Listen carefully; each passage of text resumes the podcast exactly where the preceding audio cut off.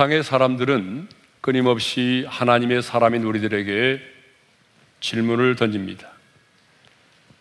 모든 종교는 같은데 왜 예수를 믿어야만 구원을 받을 수 있느냐? 하나님이 왜 선악과를 만드셨느냐? 처음부터 안 만들었으면 인간 세계에 이런 불행이 찾아오지 않았을 텐데. 아담과 하와에게 배꼽이 있느냐? 하나님이 흙으로 빚어서 아담을 만드시고 아담의 갈비뼈를 취하여 하와를 만드셨다면 탯줄 없이 태어난 아담과 하와에게 배꼽이 있을 수 있겠느냐? 성경은 정말 지구의 나이를 6천 년으로 말하고 있느냐? 그런데 여러분 성경은 지구의 나이를 한 번도 6천 년으로 말씀한 적이 없습니다. 성경에 나오는 연대기를 가지고 사람들이 추측을 할 뿐이죠. 또 세상의 사람들은 묻습니다. 사후의 세계는 존재하느냐? 죽으면 끝이냐? 아니면 당신들이 말하는 것처럼 죽고 난 다음에 천국과 지옥이 있느냐? 이 밖에도 세상의 사람들은 하나님의 사람인 우리에게 수없이 많은 질문을 던집니다. 세상의 사람들이 우리에게 던지는 그 많은 질문들 가운데서 가장 대표적인 질문은 하나님이 계신다면 그 하나님의 존재를 증명해 보이라는 거죠. 진짜 하나님 계시냐? 그렇다면 하나님을 보여달라는 겁니다. 그런데 오늘 본문 8절을 보게 되면 빌립이 예수님께 아버지를 보여주옵소서라고 말하죠. 자, 우리 8절의 말씀을 함께 읽겠습니다. 다 같이요. 빌립이 이르되 주여 아버지를 우리에게 보여주옵소서. 그리하면 족하겠나이다. 빌립은 예수님께 나와 나에게 아버지를 보여주옵소서가 아니라 우리에게 아버지를 보여달라고 말하죠. 이것을 보게 되면 아버지를 보여달라는 이 요청은 빌립 한 사람만의 요청이 아닌 거기 있는 예수님 모든 제자들의 요청이었음을 알 수가 있습니다. 그런데 성경을 보게 되면 하나님은요, 세 가지 형태로 자기 자신을 계시하셨습니다. 나타내 보이셨습니다. 이것을 우리는 계시라고 말하죠. 자, 계시란 비밀을 열어 보여준다는 그런 뜻을 가지고 있습니다. 하나님은 영이심으로 어떤 형상도 가지고 계시지 않으십니다. 그러므로 육을 가진 우리 인간의 눈으로는요, 영이신 하나님을 볼 수가 없어요. 그런데 하나님은 세 가지 형태로 자기 자신을 우리 가운데 나타내 보여주셨습니다. 그 첫 번째가 뭐냐 그러면 하나님이 창조하신 세상입니다. 하나님은 당신이 창조하신 이 세상을 통해 자기 자신을 나타내 보이셨습니다. 시편 19편 1절의 말씀을 읽겠습니다. 다 같이요. 하늘이 하나님의 영광을 선포하고 궁창이 그의 손으로 하신 일을 나타내는도다. 다윗은 하나님께서 창조하셨기 때문에 하나님이 창조하신 자연의 만물이 하나님의 영광을 선포하고 있고 그 궁창이 하나님의 손으로 하신 일을 나타내고 있다라고 고백합니다. 사도 바울도 로마서 1장 20절에서 이렇게 말하고 있어요. 다 같이요. 창세로부터 그의 보이지 아니하는 것들 곧 그의 영원하신 능력과 신성이 그가 만드신 만물에 분명히 보여 알려졌나니 그러므로 그들이 핑계하지 못할지니라. 하나님께서 창조하신 이 세상을 보게 되면 누구도 하나님의 존재를, 하나님의 창조를 부정할 수가 없다는 거예요. 왜냐하면 하나님이 창조하신 모든 만물 속에 영원하신 하나님의 능력과 신성이, 하나님의 사랑이 분명히 나타나 있기 때문이라는 거죠. 자, 우리가 살고 있는 지구를 한번 볼까요? 과학자들에 의하면 지금의 지구보다 10%가 크다든지 지금의 지구보다 10%가 작다면 이 지구상에 우리 인간이 존재할 수가 없다는 거예요. 그리고 지구는요, 지금의 태양에서 꼭 알맞는 거리에 있다는 거죠. 자, 지금의 이 지구가 태양보다 더 가까운 곳에 있다고 한다면 뜨거워서 사람들이 살 수가 없고 지금의 거리보다 좀 더 멀어진 곳에 있다면 사람들은 추워서 살 수가 없다는 것입니다. 또 과학자들은 만일 우리 지구에 달이 없었다고 한다면 지구에 사람이 사는 것이 불가능했을 거라고 말하죠. 달이 있기 때문에 조수 간만의 차이가 생기고 조수 간만의 차이가 있기 때문에 파도가 끊임없이 일어나서 저 대양 속에 산소를 공급하고 그 산소가 공급되기 때문에 먹이 사슬의 기초가 되는 플랭크톤이 살게 된다는 것입니다. 그러니까 이 달이 없다고 한다면 조수간만의 차이가 생겨나지 않게 되고 그러면 모든 항구와 모든 해변들은 악취가 나는 쓰레기장으로 변할 수밖에 없다는 것입니다. 뿐만 아니라 우리가 숨쉬는 대기는요, 언제나 질소가 78%, 산소가 21%, 나머지 미량의 원소의 1%로 구성되어 있습니다. 여러분 기가 막히지 않습니까? 예. 그렇지 않다면 여러분 우리가 어떻게 살아갈 수가 있겠습니까? 예? 우주의 어떤 대기도 이와 동일한 성분이나 유사한 혼합물로 되어 있지 않다는 거죠. 지금 지구는요, 시속 약 1600km로 자전을 하고 있어요. 여러분, 서울 시내 주행 거리가 속도가 어떻게 되죠? 50km로 제한되어 있습니다. 그런데 지구는 지금 시속 1600km로 자전을 하고 있고요. 더 놀라운 사실은 시속 10만 7천 킬로미터의 어마어마한 속도로 태양의 주위를 공전하고 있다는 거예요. 10만 7천 킬로미터로. 그럼에도 불구하고 지금 우리는 우주로 날아가지도 않고 현기증도 느끼지 않고 아주 편안하게 앉아서 예배를 드리고 있습니다. 하나님은 이렇게 창조를 통해서 자신의 능력과 자신의 신성을 그리고 하나님의 사랑을 나타내 보이신 것입니다. 또한 하나님은요, 성령의 감동으로 기록된 하나님의 말씀인 성경을 통해서 자신을 우리 가운데 계시하셨습니다. 아담의 후손으로 태어난 우리 인간들은 전적으로 타락하고 부패하였기 때문에 하나님께서 자연의 계시를 통하여 자신을 계시하셨지만 타락한 우리 인간들은 그것만으로는 하나님을 알 수가 없습니다. 그래서 하나님은요, 특별 계신 말씀을 통하여 하나님 자신이 어떤 분이신가를 우리 가운데 나타내 보이신 것입니다. 성경은 하나님의 자기 계십니다. 그래서 창세기 1장 1절에 보게 되면 이런 말씀이 있어요. 다 같이요. 태초에 하나님이 천지를 창조하시니라. 하나님이 이 세상을 창조하신 분이라고 선포하고 있어요. 하나님이 천지를 창조하신 하나님이라고 설명하고 있는 것이 아니라 하나님이 이 세상을 창조하신 하나님이심을 선포하고 있어요. 출애굽기 3장 14절을 보게 되면 이렇게 말씀하고 있습니다. 다 같이요. 나는 스스로 있는 자이니라. 그러니까 하나님 자신이 누군가에 의해서 지음을 받은 피조물이 아니라 하나님은 스스로 존재하신 분이심을 계시하고 있습니다. 하나님은 이렇게 성령의 감동으로 기록된 하나님의 말씀을 통하여 하나님 자신이 어떤 분이신가를 우리 가운데 나타내 보이셨습니다. 세 번째로 하나님은요, 당신의 아들이신 독생자 예수 그리스도를 통하여 하나님 자신을 나타내 보이셨습니다. 인간의 몸을 입고 이 세상에 찾아오신 예수 그리스도를 통해서 하나님은 자신을 계시하신 것이죠. 예수님은 태초부터 하나님 아버지와 함께 계신 분이십니다. 그런데 인간의 몸을 입고 이 세상에 오셨습니다. 여러분, 왜 예수님이 인간의 몸을 입고 2000년 전에 이 세상에 오셨을까요?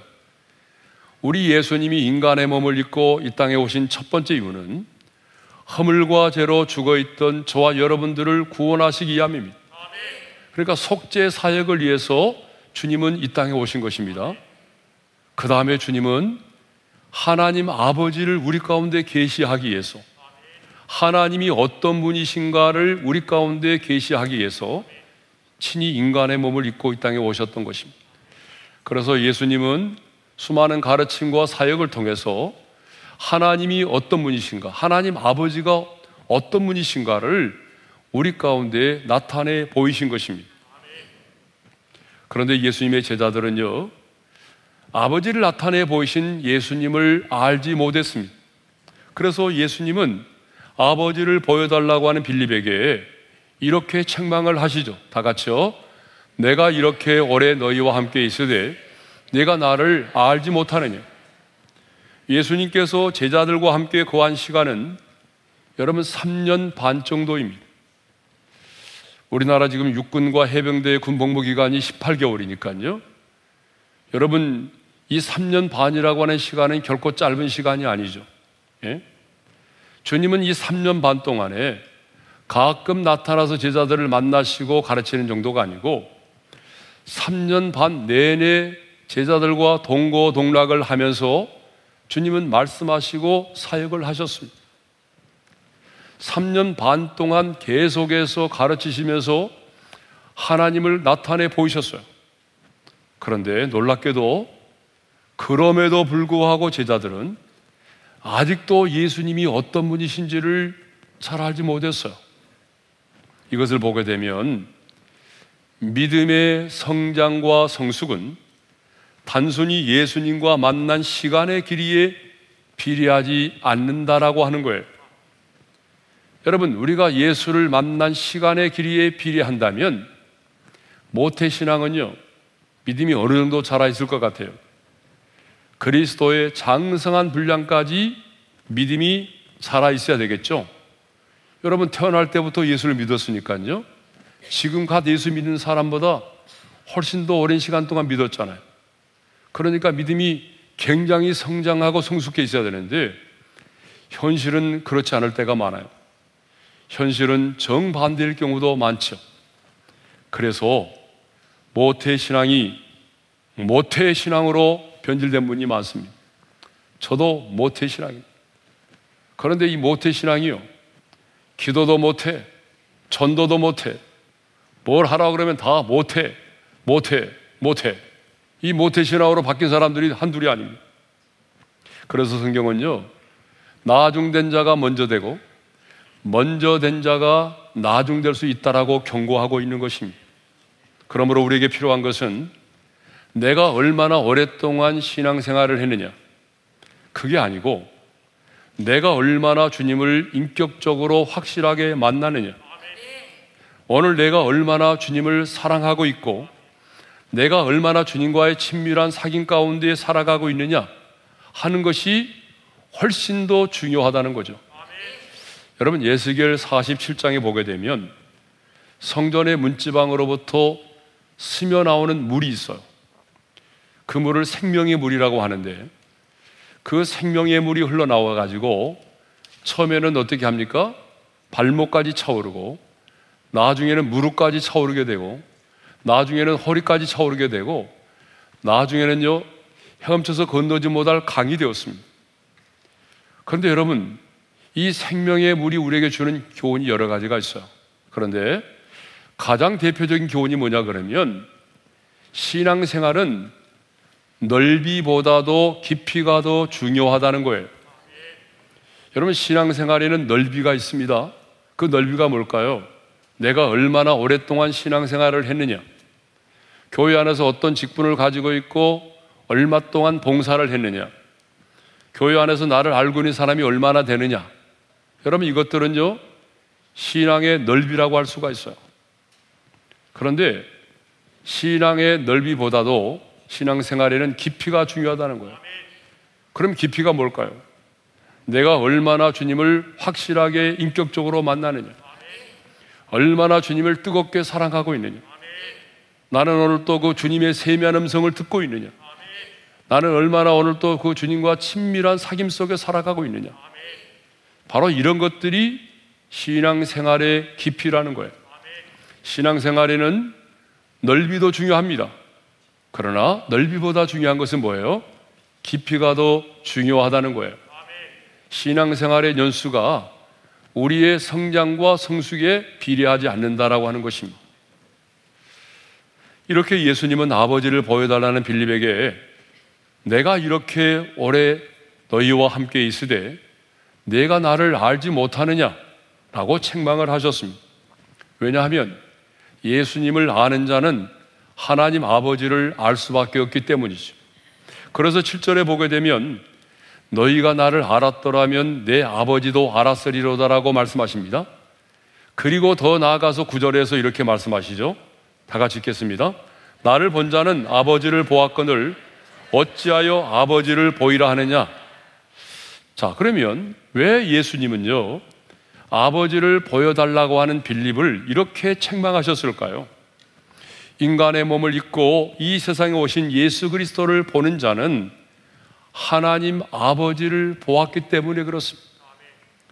사실 예수님은요, 3년 반 동안 제자들과 함께 구하시면서 수많은 가르침과 자신의 삶의 모습과 사역을 통해서 하나님 아버지를 보여주셨습니다. 하나님이 어떤 분이신가를 계시하셨습니다. 그럼에도 불구하고 제자들은 그 말씀이 무엇을 뜻하는지 알지 못하고 있었다는 거죠. 그래서 빌립은 예수님께 나와 아버지를 우리에게 보여주옵소서라고 요청을 한 겁니다.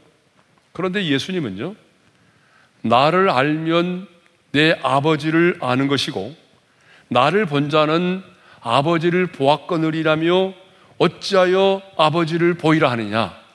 라고 책망을 하셨습니다. 그러면 왜 예수님은 나를 아는 자는 아버지를 알았고 나를 본 자는 아버지를 보았다라고 말씀하셨을까요? 여러분 이제 정말 중요합니다. 주님께서 그렇게 말씀하신 이유가 있습니다. 왜 나를 아는 자는 아버지를 알았고 나를 본 자는 아버지를 보았다라고 말씀하셨느냐? 그 말은 바로 아버지가 내 안에 내가 아버지 안에 거하고 계시기 때문에 그렇습니다. 읽겠습니다. 다 같이 10절 상반절. 내가 아버지 안에 거하고 아버지는 내 안에 계신 것을 내가 믿지 아니하느냐. 11절 상반절을 읽겠어요. 다 같이요. 내가 아버지 안에 거하고 아버지께서 내 안에 계심을 믿으라. 예수님은 아버지를 보여달라는 빌립의 물음에 나는 아버지 안에 있고 아버지는 내 안에 계시기 때문에 나를 본 자는 아버지를 보았노라고 말씀하십니다. 예수님은 아버지를 보여달라고 하는 이 질문에 아버지를 보여주는 것이 아니라 내가 아버지 안에 아버지가 내 안에 계심을 너희가 알지 못하고 믿지 못하기 때문이라고 말씀하셨어요. 그러면 아버지가 내 안에 내가 아버지 안에 있다는 이 사실은 무엇을 의미하죠? 이게 너무 중요한 거예요. 아버지를 보여달라는 말에 왜 예수님은 내가 아버지 안에 아버지가 내 안에 있다는 사실로 말씀하셨을까요? 내가 아버지 안에 아버지가 내 안에 있다는 것은 두 가지 의미를 갖고 있어요. 그 첫 번째 의미가 뭐냐 그러면 신비한 연합입니다. 내가 아버지 안에 거하고 아버지께서 내 안에 계신다는 것은 예수님과 하나님 아버지와의 아버지가 신비적인 연합을 이루고 계신다는 거예요. 여러분 몇 년 전에 파리의 여인이라고 하는 그런 드라마가 인기리에 그렇게 상영된 적이 있었습니다. 그런데 여러분 그 드라마 가운데 어떤 대사가 히트를 쳤어요. 그 말이 그 말이 무슨 말이었어요? 내 안에 너 있다. 예, 내 안에 너 있다. 그래서 많은 젊은이들 지금도 프로포즈를 할 때라든지 사랑을 고백할 때에 내 안에 너 있다. 뭐 이런 말로 사랑을 고백하기도 하죠. 그런데 예수님은요, 내가 아버지 안에 거하고 아버지가 내 안에 계신다라고 말씀하십니다. 그리고 요한복음 14장 16절과 17절도 보게 되면 진리의 성령에 대해서 말씀하세요. 그러니까 이 요한복음 14장에 삼위일체 하나님이 계시되고 있다는 거예요. 자, 여러분 한번 물어볼까요? 성경에 삼위일체 하나님, 삼위일체라는 말이 나와야 안 나와요?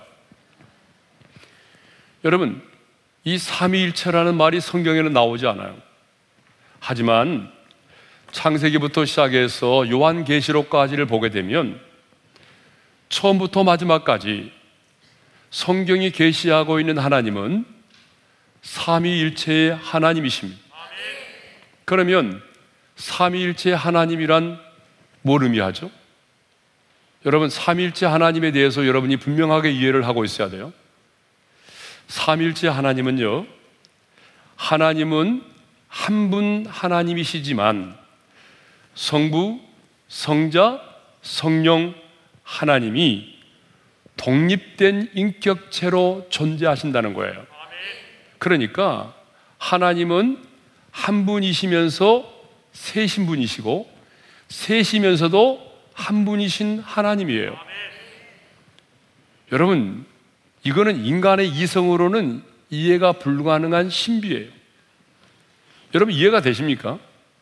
어떻게 한 분 하나님이시면서 그분이 각기 다른 인격을 가진 독립된 존재로 계시고 세 분이면서도 또 한 분이신 하나님. 이거는 인간의 이성을 로는 이해할 수 없는 신비입니다. 그래서 사람들은요, 사람들이 하나님의 이 삼위일체를 잘 모르니까 어떻게 하면 삼위일체를 사람들에게 잘 설명할 수 있을까? 그래서 뭐 다양한 방법, 물로, 불로, 바람으로도 설명을 하고 또 양태론적 삼위일체를 가지고 설명합니다. 여러분 양태론적 삼위일체는 어떤 거냐 그러면 예를 들어 보겠습니다. 제가 지금 설교를 하고 있습니다. 저는 지금 목사예요.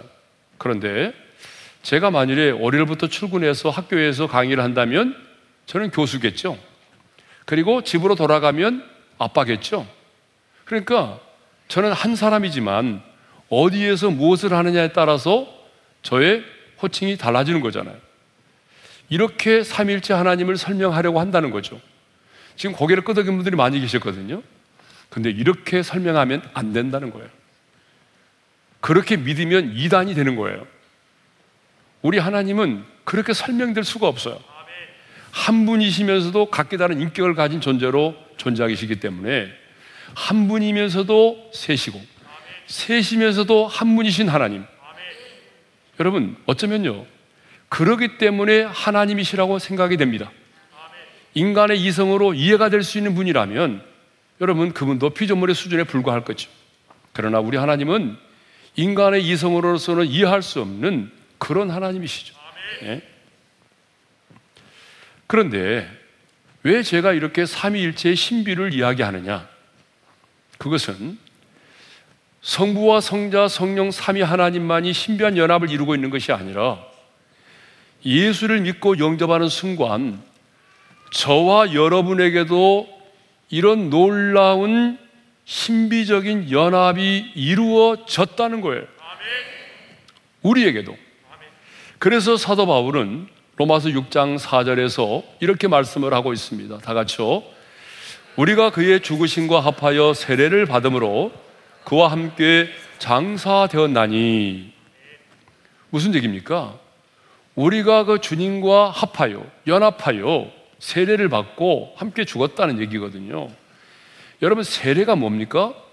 그리스도와 함께 내가 죽고 그리스도와 함께 다시 살리심을 받았다는 게 세례예요. 그래서 예수님도 요한복음 14장 20절에서 우리 인간의 이성으로 이해할 수 없는 말씀을 하셨어요. 한번 읽겠습니다. 시작. 그 날에는 내가 아버지 안에 너희가 내 안에 내가 너희 안에 있는 것을 너희가 알리라. 그날에는 그랬어요. 여러분, 그날이 어떤 날일까요? 성령께서 강림하신 날이에요. 그러니까 성령께서 각 사람에게 임하시고 성령님이 역사하시면 우리가 알게 되는 게 있대요.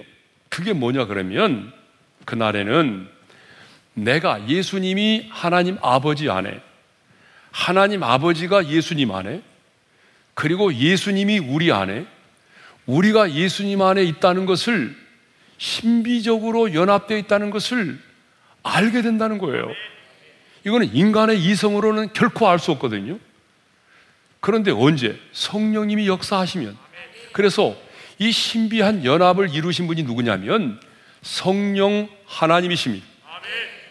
그래서 고린도서 12장 13절에 보게 되면 이런 말씀이 있습니다. 다 같이 읽겠습니다. 우리가 유대인이나 헬라인이나 종이나 자유인이나 다 한 성령으로 세례를 받아 한 몸이 됐고 한 성령으로 말미암아 우리가 세례를 받고 한 몸이 됐다고 말하죠. 이 엄청난 신비적인 연합을 이루신 분이 누구예요? 성령 하나님이십니다. 그러니까 여러분, 이제 여러분들은요, 이 세상의 모든 사람들이 여러분을 버려도, 부모가 나를 버려도, 여러분은 결코 혼자가 아닙니다. 여러분이 예수를 믿고 영접하는 순간, 우리는 주님이 내 안에, 내가 주님 안에 거하는 신비한 연합이 이루어졌어요. 이것은 뭐 어떤 기계적으로 연합된 것이 아니라 유기적으로 연합되어 있어요. 그래서 주님을 머리라고 말하고 우리를 그 몸을 이루고 있는 지체라고 말하는 거예요. 이 몸과 머리는요, 뗄래야 뗄 수가 없잖아요. 우리가 그렇게 주님과 연합되어 있어요. 그러니까 여러분, 나는 혼자야? 아니요. 여러분 결코 혼자가 아닙니다. 정말 신앙생활에 중요한 것은 주님이 내 안에 거하고 내가 주님을 거하는 이 신비적인 연합이 우리의 신앙생활에 너무 중요합니다. 우리의 거룩함의 근거가 되는 것입니다. 뿐만 아니라 영적 전쟁에 있어서 승리의 근거가 되는 거예요. 거룩함의 근거가 된다는 건 뭐냐 그러면 사도 바울은요 로마서 6장 3절과 4절에서 이런 말씀을 하고 있어요. 다 같이요. 무릇 그리스도 예수와 합하여 세례를 받은 우리는 새 생명 가운데서 행하게 하려 함이라. 여러분 요약해서 설명하자면 왜 성령께서 그리스도와 합하여 한 몸이 되게 하셨느냐?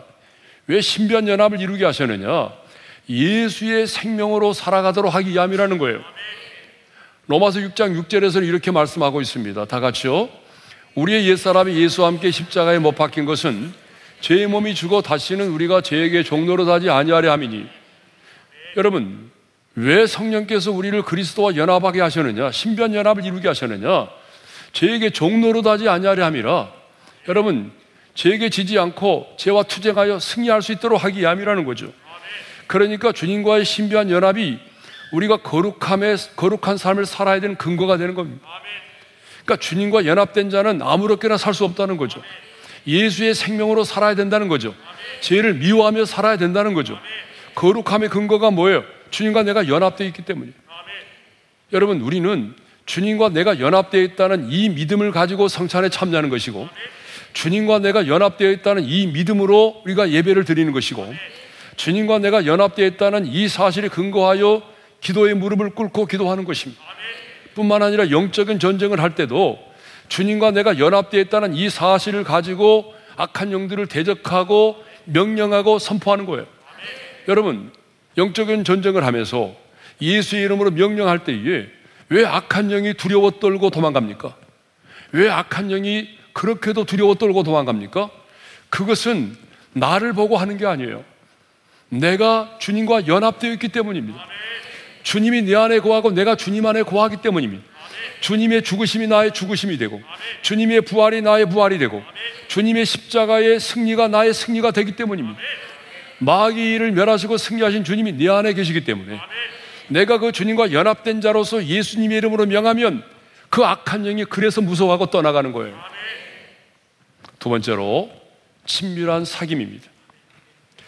내가 아버지 안에 거하고 아버지는 내 안에 계신다라고 하는 이 사실은 예수님과 하나님 아버지가 신비적으로 연합되어 있을 뿐만 아니라 예수님과 하나님 아버지가 친밀한 사귐 가운데 있음을 말해줍니다. 예수님은요, 인간의 몸을 입고 이 세상에 오시기 전부터 하나님 아버지와 친밀한 사귐 가운데 계셨습니다.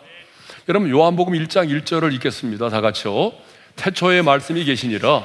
이 말씀이 하나님과 함께 계셨으니 이 말씀은 곧 하나님이시니라. 자, 우리 예수님은 태초부터 계신 분이고 하나님 아버지와 함께 계셨는데 말씀이 하나님과 함께 계셨으니 함께라는 말이 나오죠. 이 함께라는 말이 전치사가 헬라어로 보게 되면 프로스라는 말이에요. 이 프로스라는 말은 무엇을 향하여 라는 뜻인데 단순히 공간적으로 함께 있을 때 쓰는 말이 아니고요. 예수님과 친밀한 관계를 맺고 있을 때 사용되는 전치사입니다. 그러니까 우리가 알 수 있는 게 뭐냐면 예수님은 인간의 몸을 입고 이 세상에 오시기 전에도 하나님 아버지와 친밀한 관계를 유지하고 계셨다는 거예요.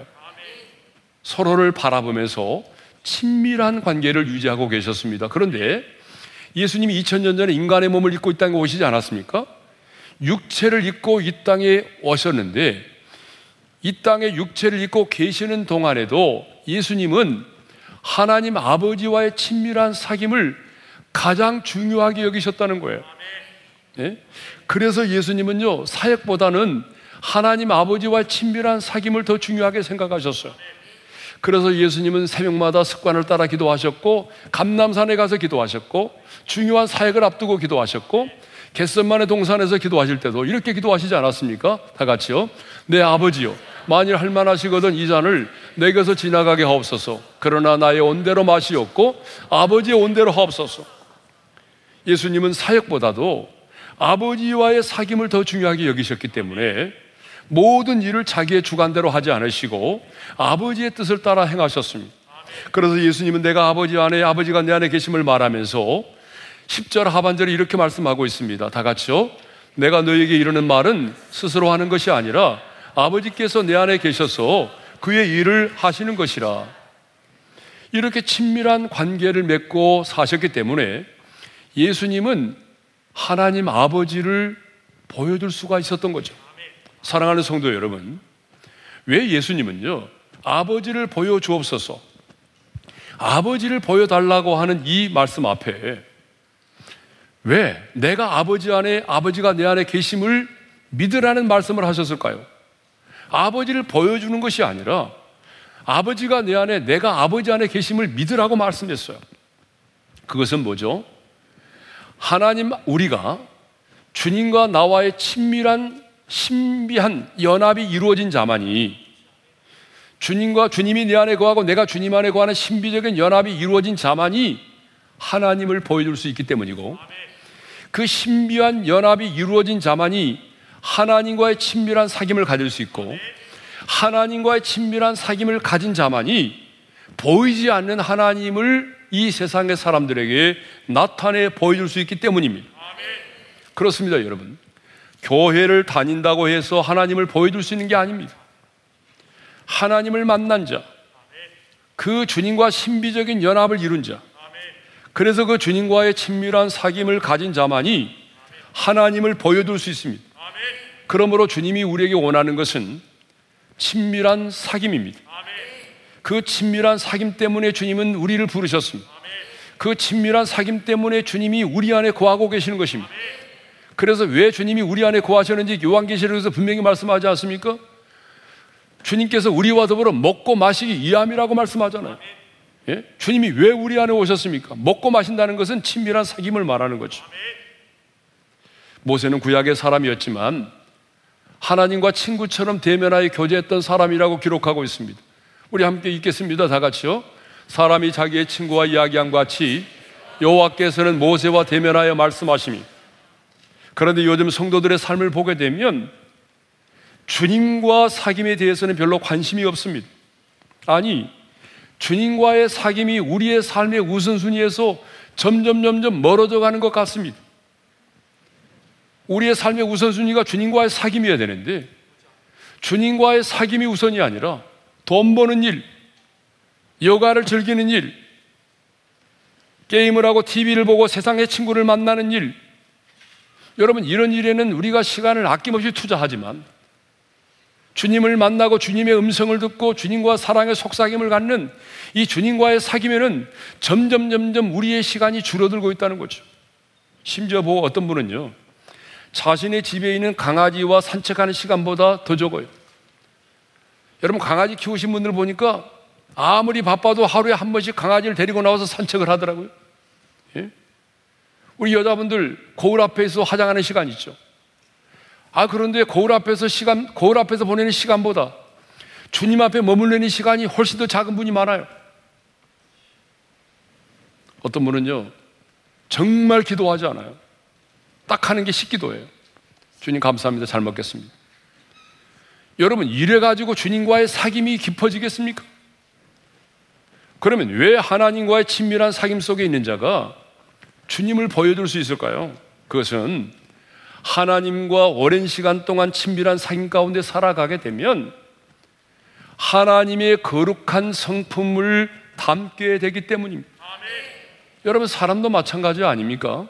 사람도요, 자주 만나서 사귐을 가지면서 자주 만나서 사귐을 갖고 자주 만나서 식사도 하고 자주 만나서 교제를 하다 보게 되면 뭐가 들어요? 정이 들잖아요, 정. 여러분, 사람과 사람 사이도 자주 만나면 정이 들잖아요. 그래서 옛날 뭐 유행가 가사에 이런 게 있는 것 같더라고요. 정일랑 두지 말라. 뭐 그런 게 있는 것 같더라고요. 여러분, 뭐 자주 만났는데 왜 정이 안 들겠어요? 네? 사랑하고 존경하는 사람과 오랜 시간을 함께 보내면 정을, 정이 들게 돼 있고 그 사람을 닮게 돼 있어요. 그래서 여러분 부부는 닮는다고 하지 않습니까? 주님과 우리와의 관계도 마찬가지입니다. 주님이 내 안에 거하고 내가 주님 안에 거하는 친밀한 사귐을 살게 되면 여러분 주님의 마음을 알게 돼요. 여러분 그러지 않아요? 주님이 원하는 게 뭔지, 주님이 뭘 싫어하는지, 주님이 뭘 미워하는지 알게 되는 거예요. 여러분 왜 우리가 주님과의 사귐이 깊어져야 될까요? 주님과의 친밀한 사귐이 깊어지면 주님의 마음을 내가 알게 된다는 거죠. 그래서 내가 인생을 살아가면서 주님이 미워하는 것을 나도 미워하게 된다는 거죠. 주님이 싫어하는 것을 나도 싫어하게 된다는 거죠. 이렇게 인생을 살다 보게 되면 점점 점점 내가 주님을 닮아가게 되는 것이고 내가 주님을 닮아가게 되면 사람들은 나의 모습 속에서 주님을 보게 된다는 거죠.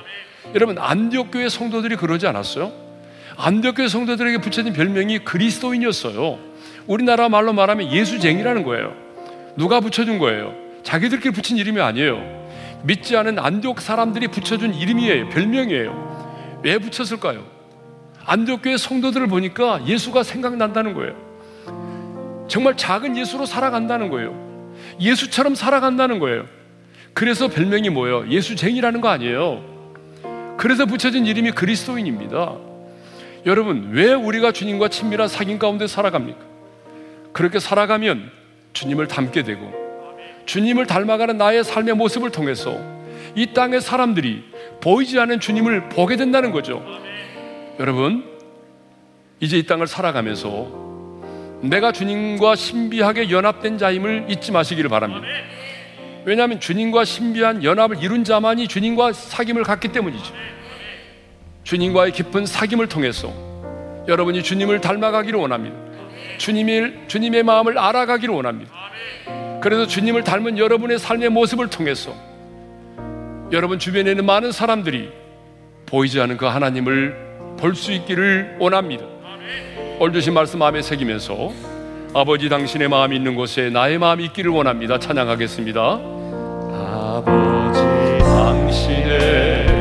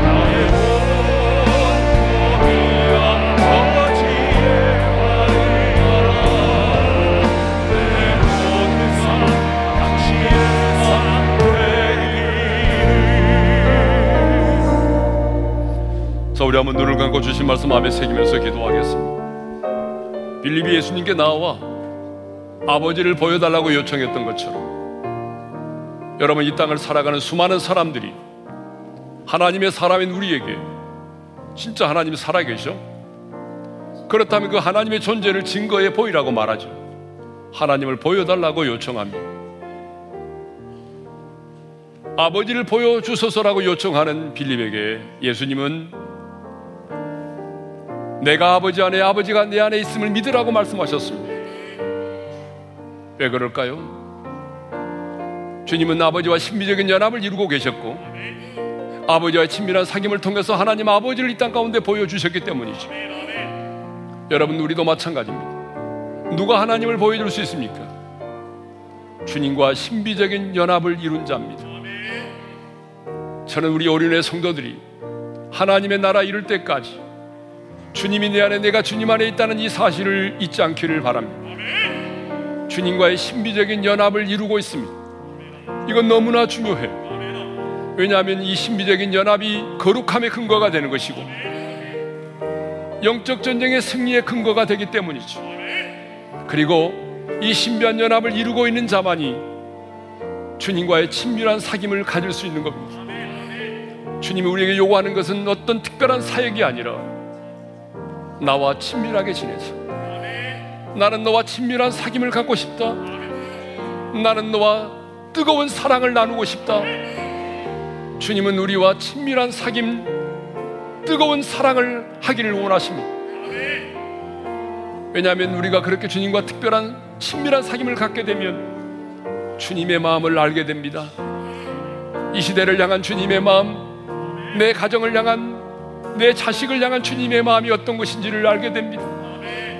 주님이 미워하는 것이 무엇이고 주님이 싫어하는 것인지 무엇인지를 알게 됩니다.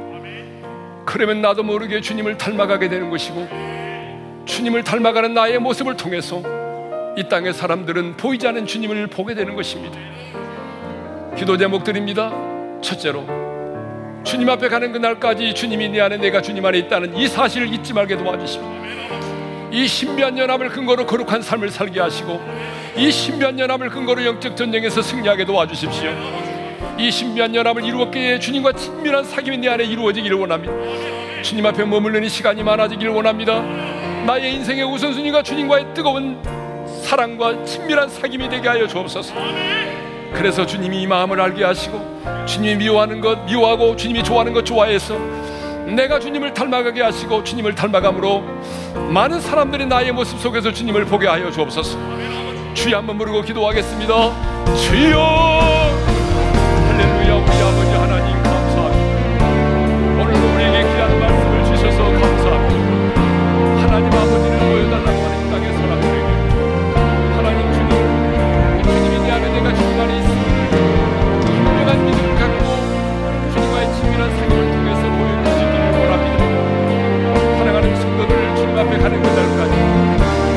안에 내가 주님 안에 거하고 있다는 이 사실을 말게 도와주시고 주님과의 신비한 이 연합을 의심하지 않고 믿게 하여 주셔서. 주님과의 신비한 연합이 우리의 거룩한 삶의 근거가 되게 하여 주시고 주님과의 신비한 이 연합이 우리의 영적인 전쟁에서 승리의 근거가 되게 하여 주시기를 간절히 간절히 원합니다. 우리 아버지 하나님 이 시간 기도합니다 주님. 아버지 하나님의 주님과 내가 친밀한 사귐이 이루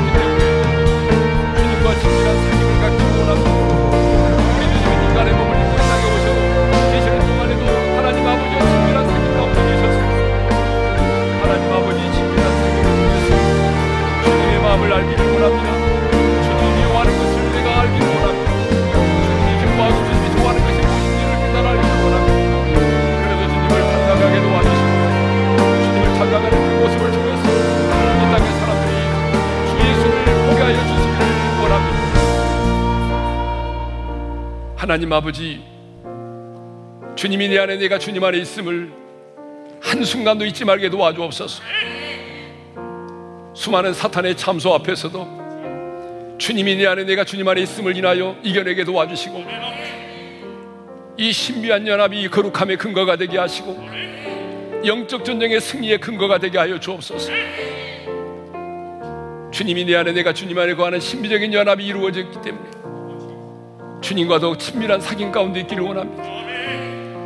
주님과의 친밀한 사귐이 우리의 인생의 가장 큰 우선순위가 되기를 원합니다.